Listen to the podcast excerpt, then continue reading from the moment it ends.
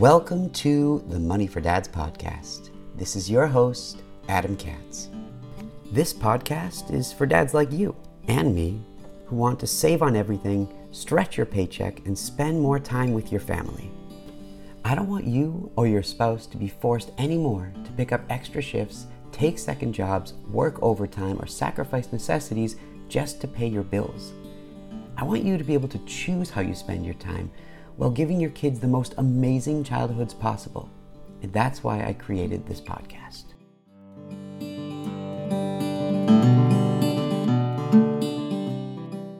Everyone has different opinions on whether you should use a credit card or a debit card. And I'm no different. Personally, I use credit cards for everything, and I use debit cards for nothing. And I actively use credit cards for everything, and I actively don't use debit cards for everything. For me, it's very clear, and for my personal situation, it works beautifully to use credit cards for everything. Now, you'll make the decision for yourself and your family what really works best. I discuss credit cards a lot in my book, and in there are a lot of warnings about credit cards, so it really takes a lot of self control.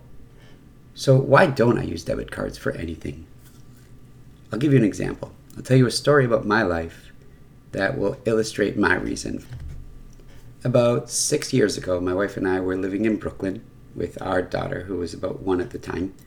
And I then logged into my bank website and I saw that someone had taken out $500 from an ATM in Manhattan the day before. My wife and I were not in Manhattan the day before, and we didn't take out the $500. Easy enough, I called the bank, and that's when the trouble got even worse. Because when it's your bank account that money is stolen from, the burden is on you to prove that the money wasn't taken out by you or spent by you. And in the meantime, that money's lost. So that may change with certain banks. Maybe they'd credit you temporarily, but that money was gone. And $500 is a lot of money. And this happened to uh, one of my siblings about a week ago thousands of dollars was taken out of her account and she had to prove it was not taken by her. And she was able to do that. And it was fine. But in the meantime, it's terrifying. So for me, this is a big ordeal. It required so much back and forth with the bank letters and proof and denials. And I had to fight the bank and I had to appeal it. And they kept telling me that it was me who took the money out again and again and again. And they didn't understand the case and back and forth and back and forth. Again, three months later, finally, of all this stress, they realized that it wasn't us who taken out the money and they gave it back to us. So for me, I never have to want to deal with that again.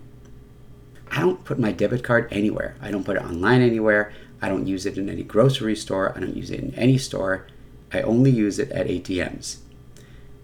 But that gets to how the money was stolen in the first place. There was actually a skimmer placed on a 7 Eleven ATM machine a Citibank ATM in Brooklyn near our house. And so that skimmer stole our information, and then the thief was able to use that to take money out at an ATM in Manhattan somehow. So now I always check for skimmers anytime I'm at an ATM. In terms of credit cards, if someone steals your number and makes a purchase, you call the credit card company and they deal with it. You don't have to pay that back, and I've never had any problem before with it. This has happened many times. Someone once charged me for five dollars or for a phone bill in Mexico, or I don't know other random charges over the years, and all I have to do is call the credit card company, dispute it, and then I don't have to pay. I didn't have to jump through any hoops or anything, and it was really easy. At the most, I'd have to send a written letter stating that the charge wasn't mine. So I'd rather deal with some way to spend my money that I don't have to worry that money's going to be stolen from my bank account itself you never want to open up your bank account and see that there was $1,000 missing. That's scary. In terms of credit cards, if I use those instead and I use them properly and I pay them off every month, I can just accrue points. And they really do add up. I just checked my credit card points. I have $2,022 available. But if you don't pay off your bills in full every month, or you have to pay any fees, then those fees and any interest will eat away at those immediately, so they'll negate all your benefits. Also, if you use your debit card for everything, then you'll have to manually balance that every single month when you balance your checkbook. And it's going to take you a lot of extra time, and there's bound to be some mistakes with so many purchases. Everyone's situation is unique, though. And make a decision for your family what's best for you credit cards or debit cards, and whatever you do, make sure that you use them safely. Thank you so much for listening to my podcast.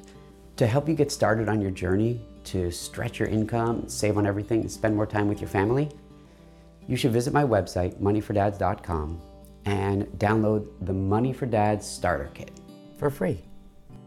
In the kit is the Money for Dads amazing and simple budget template, which auto calculates everything. It's so easy to use. And you'll also get my 11 money saving tips guaranteed to change your life. They're philosophies that I use that have helped me to stretch my family's income as much as I have. So if you like this podcast, then subscribe. And if you think that it could help somebody else, a friend of yours, share it with them. I'd love to be able to help more people. And even better, which would help get the word out even more about this podcast, give it a review and a rating. I read all reviews, and I'd love to hear how the podcast helps you. So go to your favorite podcast player, Apple Podcasts, Spotify, whichever one you use, and give it a review and a rating now. The more reviews that I have, the more we can share these ideas with the world, build the Money for Dads community, and help more dads spend more time with their families. Also, if you write a review, I'll probably give it a shout out on a future podcast. Thanks again for listening, and have an awesome rest of the day.